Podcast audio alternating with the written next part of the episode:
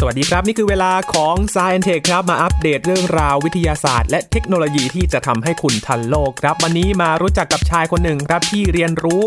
จากความผิดพลาดแล้วก็นำไปสู่ความใฝ่ฝันของตัวเองครับ มาทำความรู้จักชายคนนี้ ชื่อว่าโซอิชิโร่ฮอนดะกันครับ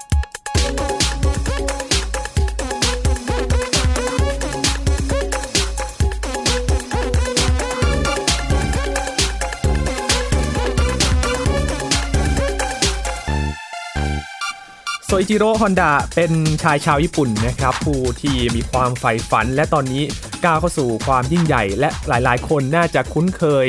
ชื่อนี้เป็นอย่างดีนะครับ วันนี้มาคุยกับอาจารย์บัญชาธนบุญสมบัติครับ สวัสดีครับอาจารย์ครับ สวัสดีครับยีนครับสวัสดีครับท่านผู้ฟังครับโซอิจิโร่ฮอนดะฮอนดะโอ้น่าจะคุ้นเคยพูดปั๊บนะครับนี่ครับก็คงไม่ใช่เป็นการโฆษณาค่ายรถยนต์ค่ายใดค่ายหนึ่งนะฮะก็ฮอนด้านั่นเองนะครับแต่ครับว่าเราจะคุยกันในแง่ที่ว่า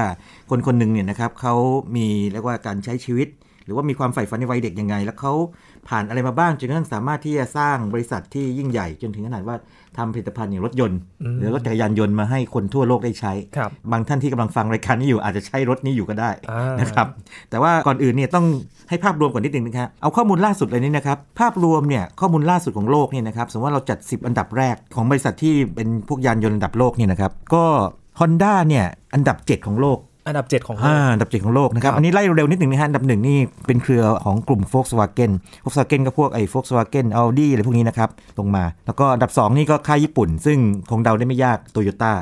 นะครับโตโยต้านี่ก็ถือว่าเป็นความภูมิใจเอเชียหรือเปล่าว่าอันดับครับ 2 โลกนี่ก็คงไม่ธรรมดา อันดับ 3 นี่พวกเรโนนิสสันนะฮะ ซึ่งเป็นการควบรวมระหว่างนิสสันกับเรโนนะครับครับสี่ก็ General Motors นะครับฝั่งอเมริกาห้านี่ฮุนได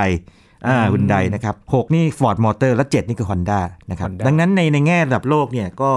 การที่บริษัทรถยนต์แห่งหนึ่งจะขึ้นไประดับนี้ได้เนี่ยไม่ธรรมดาแน่ แล้วก็อยู่แถวๆเนี้ยนะครับไม่ได้ครับไปไหน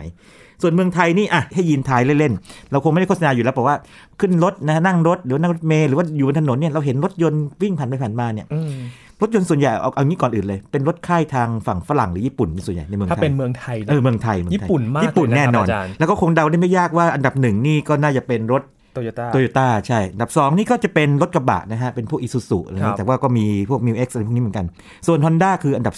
อืม3ดังนั้นไม่ว่าจะมองในแง่ระดับโลกอันดับ 7 หรือว่ามองในแง่เมืองไทยเองนะครับมันก็ติด top 10 อยู่ตลอดเวลา ไม่ธรรมดาเหมือนกันไม่ไม่ไม่ธรรมดาแน่นอน แล้วก็ถ้าไปประเทศอื่นก็คงประมาณนี้นะครับครับถากว่าไม่ไม่ได้ฉีกมากนัก ดังนั้นถ้าเกิดว่าเรามาทำความรู้จักกับผู้ให้กำเนิดบริษัท Honda ที่ว่านี้ก็คงเป็นเรื่องที่มีแง่มุม มีแง่คิดดีๆ หลายอย่างเลยครับยินแสดงว่ากว่าจะเป็นค่ายรถยนต์ที่หลายๆ คนรู้จักแล้วก็ใช้กัน โอ้เขาฝ่าฟันเออเรียกว่าเส้นทางไม่ธรรมดามาเลยนะครับครับแล้วเดี๋ยวถ้าฟังบางเรื่องเนี่ยบางท่านอาจจะรู้มาแล้ว บางท่านอาจจะไม่เคยได้ยินมาก่อนเลยครับก็มี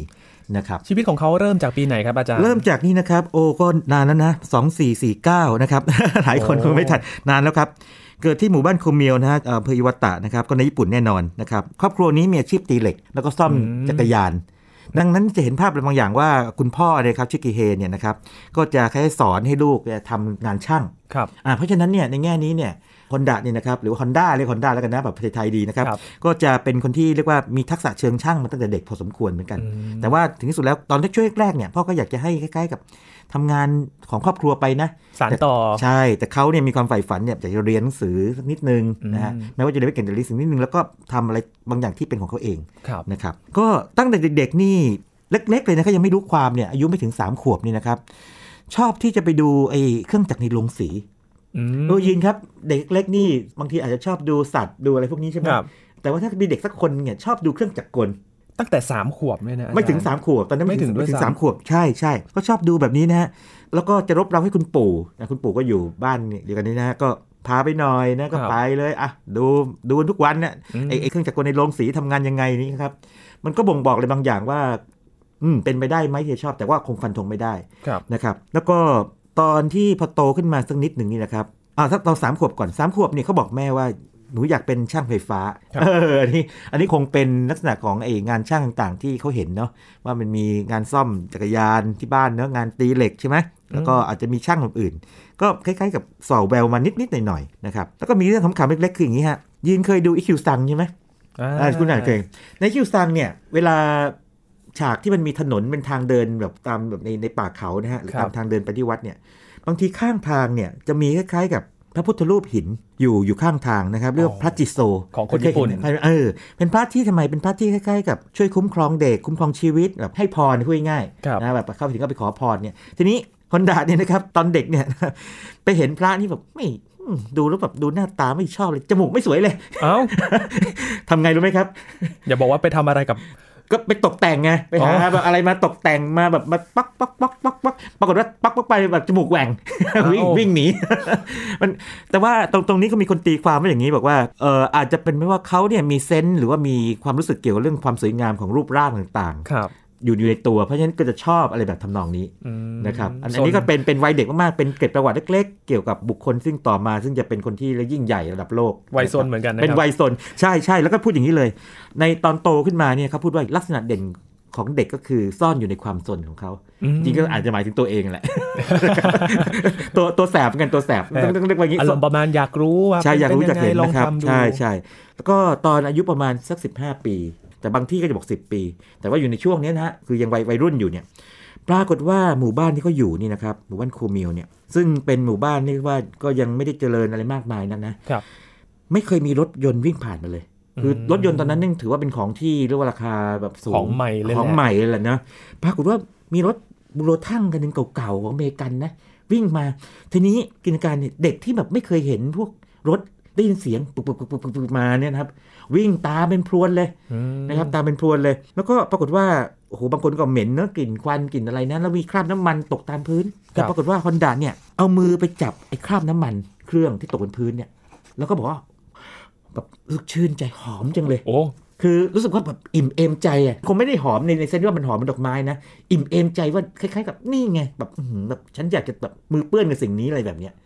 นะครับ แล้วก็นับแต่นั้นมาตามประวัติก็คือว่านับแต่ได้เห็นรถยนต์คันนั้นคันแรกในชีวิตเนี่ยนะครับครับแล้วก็สัมผัสคราบน้ำมันนั้นเนี่ยจิตใจเขาก็ไม่ได้คิดถึงอะไรเลย นอกจากรถยนต์หรือเกี่ยวกับยานยนต์ เหมือนว่าเจอทางที่ใช่ละ รักแรกพบโอ้โหจะพูดอย่างนั้นก็ได้ First รักแรกพบ impression first impression ใช่ ซึ่งมันก็บ่งบอกว่าคล้ายๆกับ เขาคงมีไม่รู้จะเรียกว่ามีพันธุกรรมมียีนเลยหรือเปล่าคงไม่ใช่แบบนั้น แต่ว่ามันเป็นลักษณะภายในของเขาเองอะนะอืมที่จะค้นพบแบบนี้ น่าสนใจมากแล้วก็เกิดบางช่วงในตอนที่เด็ก ๆ ก็เรียกว่ามันมีการแสดงเรื่องเครื่องบินนะฮะเราต้องซื้อตั๋วเข้าไปไปดูที่สนามบินเนี่ยเขาก็ไม่มีตังค์นะแต่ก็แอบจิกเงินพ่อนิดหน่อย ไปปรากฏว่าไปถึงปั๊บเงินไม่พออดเข้าก็เลยต้องไปยืนเกาะข้างนอกสนามบินเพื่อดูเครื่องบินไกลๆอะไรแบบนี้เป็นต้นครับแล้วตอนหลังพ่อก็รู้ไงอ๋อเด็กคนนี้ลูกเนี่ย คงจะชอบเรื่องเกี่ยวพวกเครื่องยนต์กลไก เรื่องเทคโนโลยีนะครับอืมนั่นก็เป็นวัยเด็กของ Honda ซึ่งถ้าเกิดว่าท่านผู้ฟังเคยเคยฟังเรื่องของเท s l a เนาะครับ อาจจะยังจำได้ว่าตอนเท s l a เด็กๆ นี่ก็พอๆกัน โอ้ก็ซนไม่แพ้กันเลย ใช่ใช่เทสลานี่จะออกเป็นนักประดิษฐ์เยอะเลย จะได้ครับมาสร้างกังหันน้ำใช่ไหมฮะอืมสร้างไอ้เครื่องจักรพลังด้วงต่างๆ ประดิษครัฐ์บนู่นประดิษฐ์นี่เต็มไปหมดเลย อันนั้นมาจากทางแม่ แต่ว่าฮอนดาเนี่ยมาจากทางพ่ออืมนะครับในแง่ที่ว่าไอ้ทักษะเชิงช่าง แต่ว่าไอ้ตัวความที่อยากจะทำอะไรเองเนี่ยน่าจะเป็นตัวเขาเองแหละอืมนะครับเป็นจุดเริ่มต้นจุดแรกเท่านั้นนะครับอาจารย์ใช่ใช่ทีนี้ก็คือว่า พ่อนี่จริงๆก็อย่างที่เรียนทราบตอนต้นว่าอยากจะให้เขาเนี่ยสารต่องานของครอบครัวเนาะครับมาตีเหล็กซ่อมจักรยาน แต่ว่าแน่นอนคนระดับนี้นี่ถ้าว่าในอนาคตคงไม่มองมองแค่เนี้มองใหญ่กว่านั้นหรอกก็ขอไปทำอย่างอื่นเถอะปรากฏว่าก็ถือว่าโชคดี ได้ไปฝึกงานในบริษัทซ่อมรถยนต์นะเป็นครั้งแรกเลยนะครับตอนวัยรุ่นอืมแต่เกิดอะไรขึ้นครับยีนยีนว่าเด็กคนหนึ่งจู่ๆเนี่ยว่าโอเคเขารับมามาฝึกงานในอู่รถยนต์เนี่ยเขาให้ซ่อมรถยนต์เลยไหม ไม่หรอก ไม่หรอกยิ่งก็ทำต้องอะไรเรียนรู้เขาต้องคิดว่าทำอะไรไม่เป็นใช่ไหมครับเออไอเจ้าของอู่นี่บริษัทอาร์ตนะฮะจำกัดนี่บอกว่านี่อะมามาช่วยเลี้ยงลูกหน่อย เลี้ยงเด็ก ซักผ้าอ้อมทำงานบ้านเดี๋ยวเดี๋ยวเดี๋ยวมันไม่ใช่งานคนเกี่ยวคกับนละเรื่องช่างเลยนะความอาความจารย์จริงเนี่ยมันก็คล้ายๆกับเรื่องทุกเรื่องในที่เราเห็นกันแม้ปัจจุบันก็คือเหมือนกับแหมไม่อยากจะเปรียบเทียบอย่างนี้เราก็เห็นว่าบางทีบางคนที่อาจจะถูกใช้ในบางบ้านเนี่ยใช้แบบคุณจะทำอะไรบางอย่างเนี่ยถูกใช้งานอีกแบบหนึ่งครับนะถ้าเป็นกองถ่ายก็ใช้ให้ไปซื้อของไปส่งซื้อเสิร์ฟน้ำส่งน้ำน้ำอะไปไรเสิร์ฟก่อนน้ำซื้ออาหารอะไรมาแบบนี้ทำแบครับบนั้นมาอืมแล้วก็เราก็เห็นว่าคนที่ยิ่งใหญ่หลายคนนี่ก็เป็นแบบนี้นะครับอืมที่ที่เรียกว่าเริ่มต้นจากอยากจะเข้าไปทำงานนั้นปรากฏว่าเขาก็รับเข้าไปก็คิดว่าได้ทำไม่ได้ทำอะโดนไม่โดนใช้งานแบบนี้ครับจริงหัวใช้ แต่ว่าถึงที่สุดแล้วนี่คนที่มีฝีมือหรือว่าฉายแววจะมีฝีมือเนี่ยมันก็ต้องมีโอกาส วันนั้นนี่ปรากฏว่าอย่างนี้หิมะตกหนัก แล้วก็ลูกค้าก็เอารถแบบมาเข้ามาโอ้ด่วนเลยมาซ่อม ช่างก็ดันไม่ว่างสิช่างอื่นก็ง่วนกับงานอื่นอยู่อืมเจ้าของผู้จัดการบริษัทก็เลยว่าอ้าววันนี้มามาเป็นลูกมือหน่อย ช่วยงานหน่อย โอ้ยินครับลองจินตนาการถึงเด็กคนหนึ่งซึ่งเรียกว่าเห็นรถยนต์แล้วตื่นเต้น หรือเด็กคนนั้นก็คือเห็นเครื่องจักรกลแล้วตื่นเต้นเนี่ยนะครับครับพอได้ลงมือจริงๆนี่มันมันมันไงมันสนุกเนาะใช่มันสนุกแล้วด้วยความที่คงจะเคยซ่อมจักรยานมาก่อนกับพ่อครับเนี่ยโชว์ฝีมือไงทำงานเพลินลืมความหนาวที่หิมะตกเนี่ยแล้วก็ซ่อมจนทุกคนทึ่งไม่ยอมเลิกไงพูดง่ายๆ อ่ามันเริ่มฉายแววมาแล้วว่านี่ไงครับเฮ้ยคนนี้เหยช่างมือดีเลยกลายเป็นว่ายกระดับขึ้นมาจากคนเลี้ยงเด็ก หรือว่าทำงานจิปาถะมาเป็นช่างโอ้ณจุดนั้นอ่าเป็นจุดเปลี่ยนคือเจอโอกาสแล้ว ใช่เมื่อวิกฤตแบบมีวิกฤตก็มีโอกาสครับ ได้ฉายแววแล้วทันทีใช่เป็นอย่างนั้นไปนะครับ ทีนี้มีเหตุการณ์เหตุการณ์หนึ่งซึ่งเคยเล่าไปก่อนหน้านี้ในตอนช่วงที่พูดถึงลมงวงเนาะครับ ญี่ปุ่นนี่จะเป็นประเทศที่เจอกับภัยพิบัติบ่อยครั้งมากนะครับอืมแล้วหนักๆก็หลายครั้งเลย ครั้งนั้นเป็นครั้งที่หนักที่สุดเท่าที่บริษัทเคยบอกนะครับถ้าไม่นับตอนช่วงหลังนี่นะครับในในช่วงเอ่อประมาณนักหลายสิบปีก่อนเนี่ยหนึ่งกันยายนหนึ่งกันยายน 2446 พศนะครับ เกิดแผ่นดินไหวขนาดใหญ่มากเลย โอ้โห แล้วก็เกิดอะไรขึ้นนะภาคคันโตนะโตเกียวนี่ก็ถูกทำลายเป็นหน้ากลองเลยเป็นจุดศูนย์กลางแผ่นดินไหวด้วยนะครับครับ แล้วก็ที่เคยเล่าให้ฟังว่าเกิดไฟไหม้นาน 3 วันติดต่อกัน ผู้คนเสียชีวิตหลักหมื่นนะครับ อันนั้นก็เป็นเรื่องที่ที่น่าเศร้าไปหาสถิติเองได้นะครับ ก็คือว่าอู่ที่ ฮอนดาทำงานอยู่เนี่ยก็ถูกไฟไหม้ก็ได้รับผลกระทบตรงนี้ใช่ด้วยเหลือแต่รถยนต์กับรถนั่งติดจักรยานยนต์อย่างละคันเนี่ยนั้นเหลือนิคดรับเดียวแล้วที่เหลือเป็นซากหมด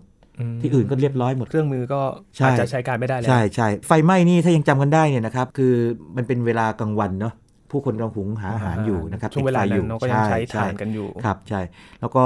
มันเกิดไอ้ปรากฏการณ์ที่เรียกว่าไอ้พายุงวงแบบไฟอะ นะครับอ๋ออ่อ่าทอร์นาโด Devil ไฟ Fire อ่าไฟดีวิลนะอ่าไฟดีวิลใช่ที่เคยครับ firenado อะไรต่างๆครับที่เคยเล่าให้ฟังเนี่ยนะทำลายล้างแบบเยอะมากเลย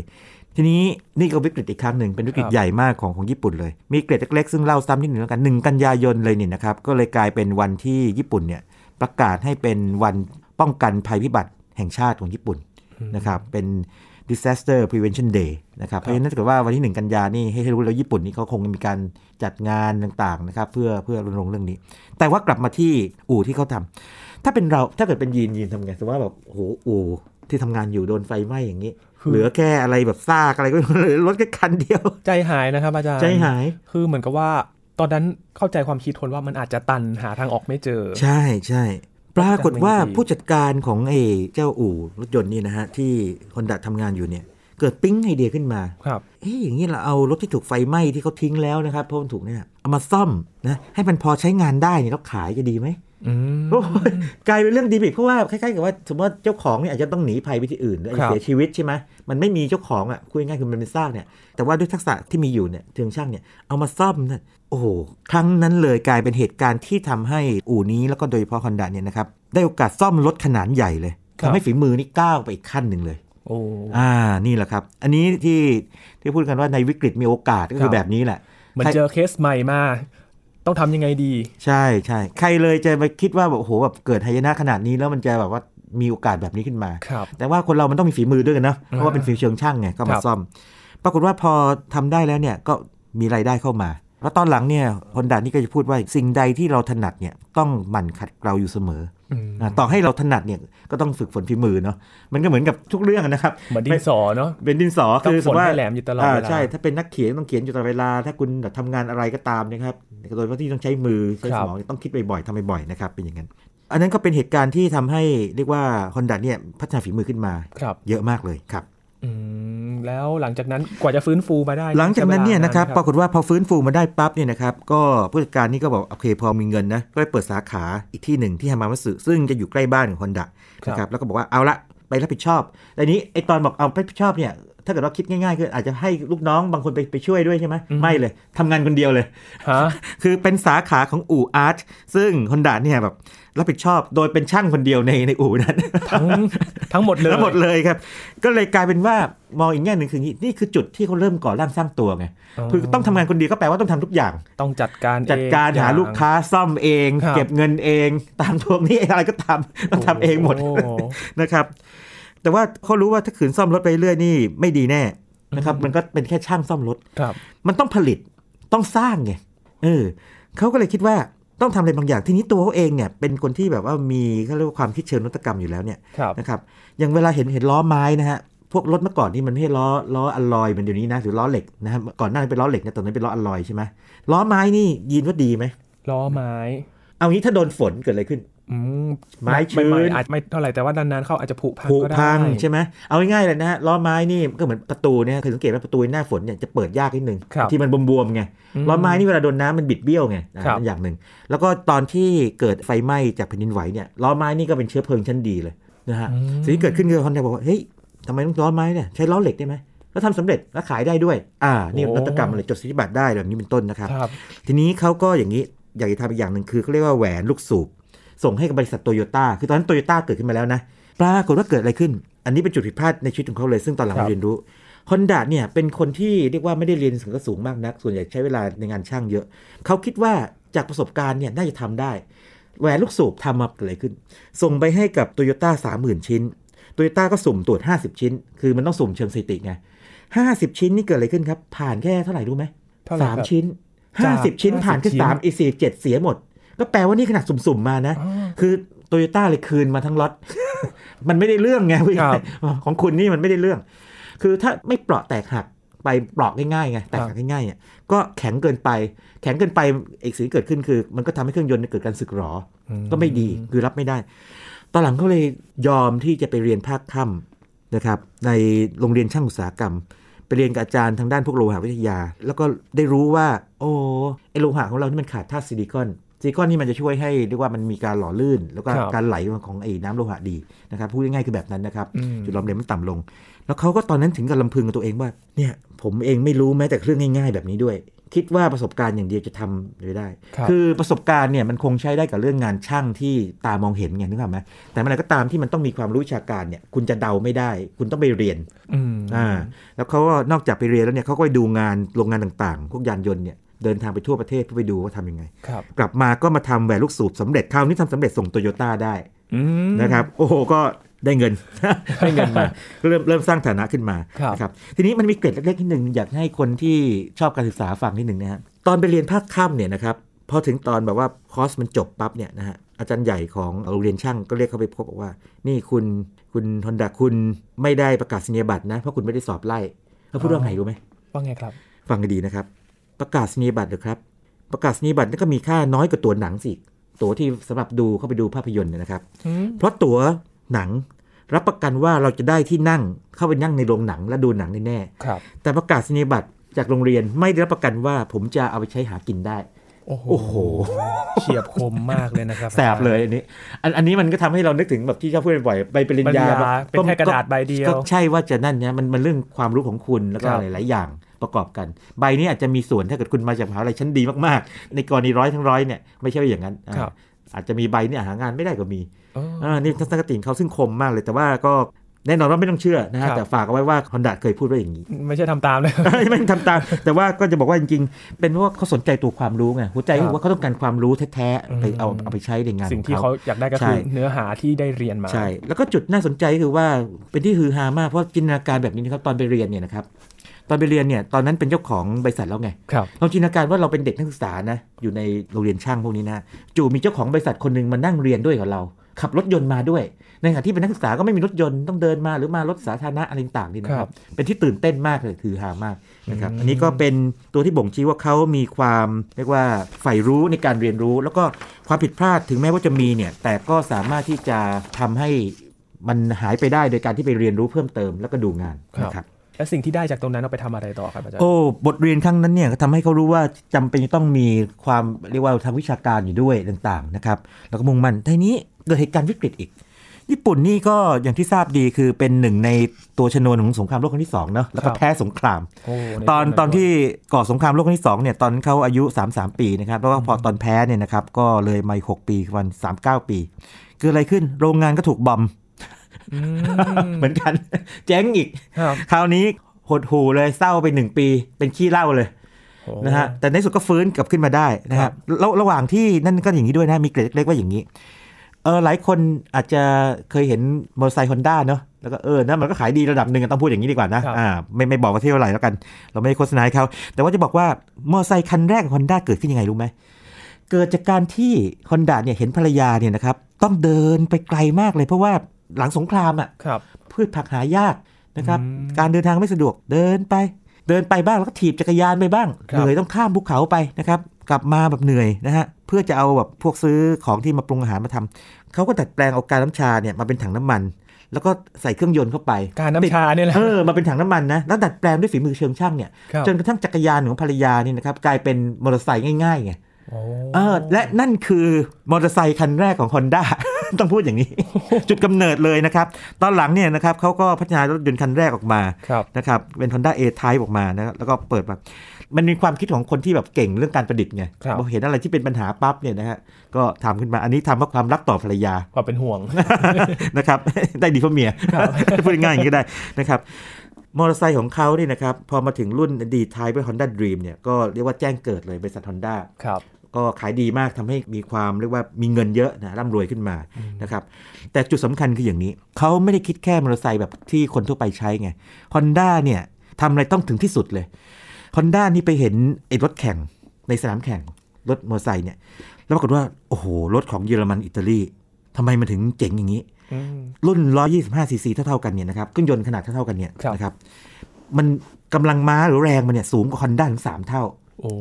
แล้วเขาต้องใช้เวลาต้อง 5 ปีในการพัฒนาขึ้นมานะครับครับบอกว่าจนกระทั่ง Honda เนี่ยคือตอนแรกรถของเขาเนี่ยที่ไปแข่งเนี่ยแพ้หลุดลุ่ยเลยคืออืม3เท่านี่แพ้หลุดลุ่ย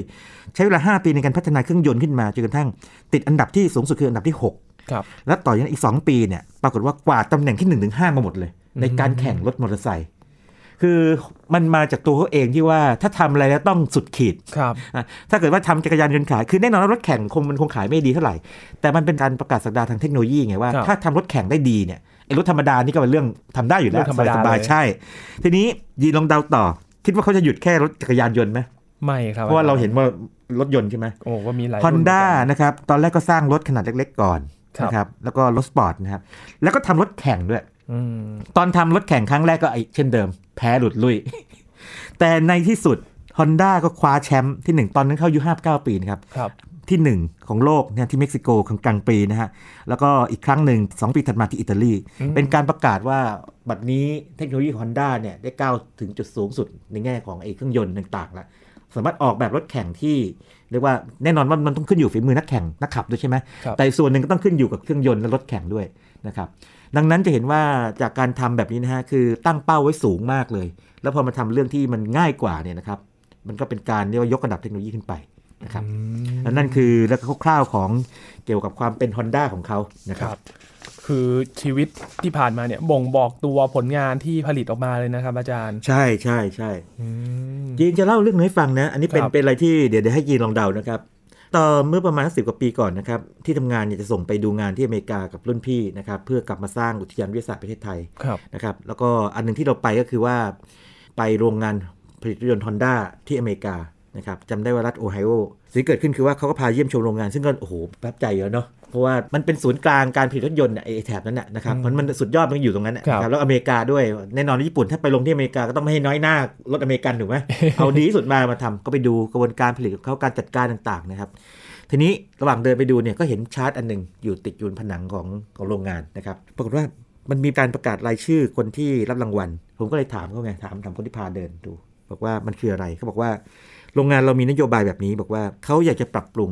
แต่การปรับปรุงเนี่ยจะต้องมาจากข้อเสนอของพนักงานครับนะครับไม่ใช่ท็อปดาวไงคือมาจากส่วนล่างขึ้นไปอืมอะทีนี้ถ้าพนักงานเสนอมาแบบให้เสนอเลยนะครับ เสนอมาแล้ว แล้วลงมือทำในสิ่งที่ทำด้วยเนี่ยแล้วได้ผลเนี่ยก็ได้คะแนน สามารถเสนอไม่จำกัดด้วยนะครับ อยากปรับปรุงกระบวนการผลิตตรงนี้ ปรับปรุงการจัดการตรงนี้นะครับ ตรงนี้ทำให้สะอาดขึ้น ตรงนี้ทำให้ผลิตได้ดีขึ้นยังไงบน รถโมเดลใหม่เราน่าจะมีอะไรเสนอไม่ได้หมดเลย แต่ว่าสำคัญคือว่าจะได้คะแนนก็ต่อเมื่อการเสนอนั้นเนี่ยพอทำจริงแล้วมันได้ผลอย่างน้อยระดับหนึ่งขึ้นมาอืมและตอนปลายปีก็จะรวมคะแนนของแต่ละคนนึกภาพไหมครับ ให้ยีนลองเดาว่าพอถึงปลายปีปั๊บแน่นอนว่าแต่ละคนก็จะมีคะแนนต่างกัน ใครเสนอมากก็ไม่ใช่ว่าอยากได้มาก แต่ว่าถ้าเสนอไปแล้ว แล้วมันทำได้ดีแล้วมันปรากฏว่ามันเกิด productivity สูงขึ้นผลิตภาพสูงขึ้นเนี่ยก็ได้ที่หนึ่งไปครับที่หนึ่งเนี่ยได้รางวัลอะไรรู้ไหม เป็นอะไรครับอาจารย์ ให้ยีนเดา นี่คือโรงงานผลิตรถยนต์ Honda ได้รถยนต์หรือเปล่าครับ ใช่อ๋อ Honda Accord ถ้าถ้าเป็นตอนนี้ก็ราคา 2 ล้านกว่าครับตอนนั้นก็ราคามันต้องสูงสุดในในรูปเลยที่หนึ่งคือ Accord ที่สองคือ Civic โอ้โหคือคือก็คงไม่ได้บอกว่าเราต้องเอาของแพงๆนี่ไปล่อนะครับแต่ว่ามันด้วยความเป็นการจัดการไงแล้วเขาอยากยกระดับประสิทธิภาพของครับเขาขึ้นมาเนี่ยเขาก็ใช้วิธีนี้ ทีเป็นนี้เหมือนแต่ว่าถ้าใครบริหารองค์กรอยู่หรือว่าจะใช้กับครอบครัว หรือใช้กับที่ไหนก็ได้เนี่ยลองหาวิธีที่เหมาะสมกับตัวเองนะครับว่าเราจะมีวิธีการจูงใจให้คนที่เราทำงานอยู่ด้วยเนี่ยครับหรือคนที่เราอยู่ใกล้ชิดเนี่ยนะฮะมีส่วนร่วมในการที่จะเสนอการพัฒนาอืมได้อย่างไร โดยมีแรงจูงใจที่เหมาะสมครับแน่นอนคงไม่ได้บอกว่าจะให้ Honda Accord แจกรถอะไรอย่างหรืองี้แจกรถยนต์ไม่ใช่อะไรอย่างนี้ไม่ใช่นะครับเออตอนนั้นฟังแล้วอึ้งนะโอ้โหมิน่าทำไมถึงแข่งกันน่าดูเนี่ยเป็นการพัฒนาพนักงานด้วย ใช่ใช่แต่ว่าการแข่งเนี่ยมันไม่ไม่ใช่แค่เสนอไอเดียไง มันครับต้องลงมือทำด้วยนะครับอืมนี่เป็นข้อคิดแล้วก็ได้อะไรหลาย ๆ เรื่องเลยนะครับ จากชีวิตของโซอิจิโร่ฮอนใช่ด้าใช่นะครับจากเด็กเล็กคนหนึ่งซึ่งชื่นชอบเครื่องจักรกลเนาะครับแต่เราบอกว่ากลิ่นน้ำมันนี่ช่างหอมเหลือเกินอะไรอย่างนี้นะครับอ่าแล้วก็ฝึกงานเป็นช่างนะครับ พัฒนามาทำของขายแล้วก็ เอ่อเรียนรู้ความผิดพลาดว่าต้องมีวิชาการนะคุณจะประสบการณ์เดียวไม่ได้ครับอ่านะครับแล้วก็แม้ว่าจะผ่านช่วงหดหู่ในชีวิตตอนที่โรงงานถูก bomb ไปสองครั้งอืมนะเจ๊งไปสองครั้งสองครั้งแต่ลุกเลยนะอาจารอ่าใช่ลุกขึ้นมาใหม่นะครับครับลุกขึ้นมาใหม่ แล้วก็โดยเดินหน้าต่อสร้างอาณาจักรที่ยิ่งใหญ่ได้นะคครับโอ้โหเป็นชีวิตของคนคนหนึ่ง และน่าจะเป็นตัวอย่างให้กับใครหลายคนเหมือนกันนะครับ อาจารย์ครับใช่ใช่คือยุคใหม่แล้วพูดถึงสตาร์ทอัพอะไรพวกนี้ต่างโอเคก็ดีแต่ว่าลองลองคิดถึงคนรุ่นเก่าซึ่งครับ เอ่อมีเทคโนโลยีน้อยกว่าเราอืมดูดีนะฮะ สมัยนนั้นไม่มีอินเทอร์เน็ตอ่าไม่มีใช่คอมพิวเตอร์ต่างๆเครื่องยนต์ต่างๆนะ นี้แทบยังไม่มีเลยด้วยซ้ำครับถูกต้องนี่ต้องสร้างขึ้นมาเองเลยนะคครับสร้างเทคโนโลยีขึ้นมาจากศูนย์นะครับ นี่ก็เป็นอีกคนหนึ่งนะครับ ที่ให้คุณผู้ฟังมาได้รู้จักกันกับโซอิจิโร่ฮอนด้าครับ วันนี้ขอบคุณอาจารย์บัญชามากๆนะครับยินดีมากเลยครับ นี่คือ Science Tech ประจำวันนี้ครับ คุณผู้ฟังติดตามรายการย้อนหลังกันได้ที่ www.thaipbsradio.com นะครับ ช่วงนี้ดีนทรณินเทพวงศ์พร้อมกับอาจารย์บัญชาธนบุญสมบัติลาคุณผู้ฟังไปก่อนนะครับ สวัสดีครับ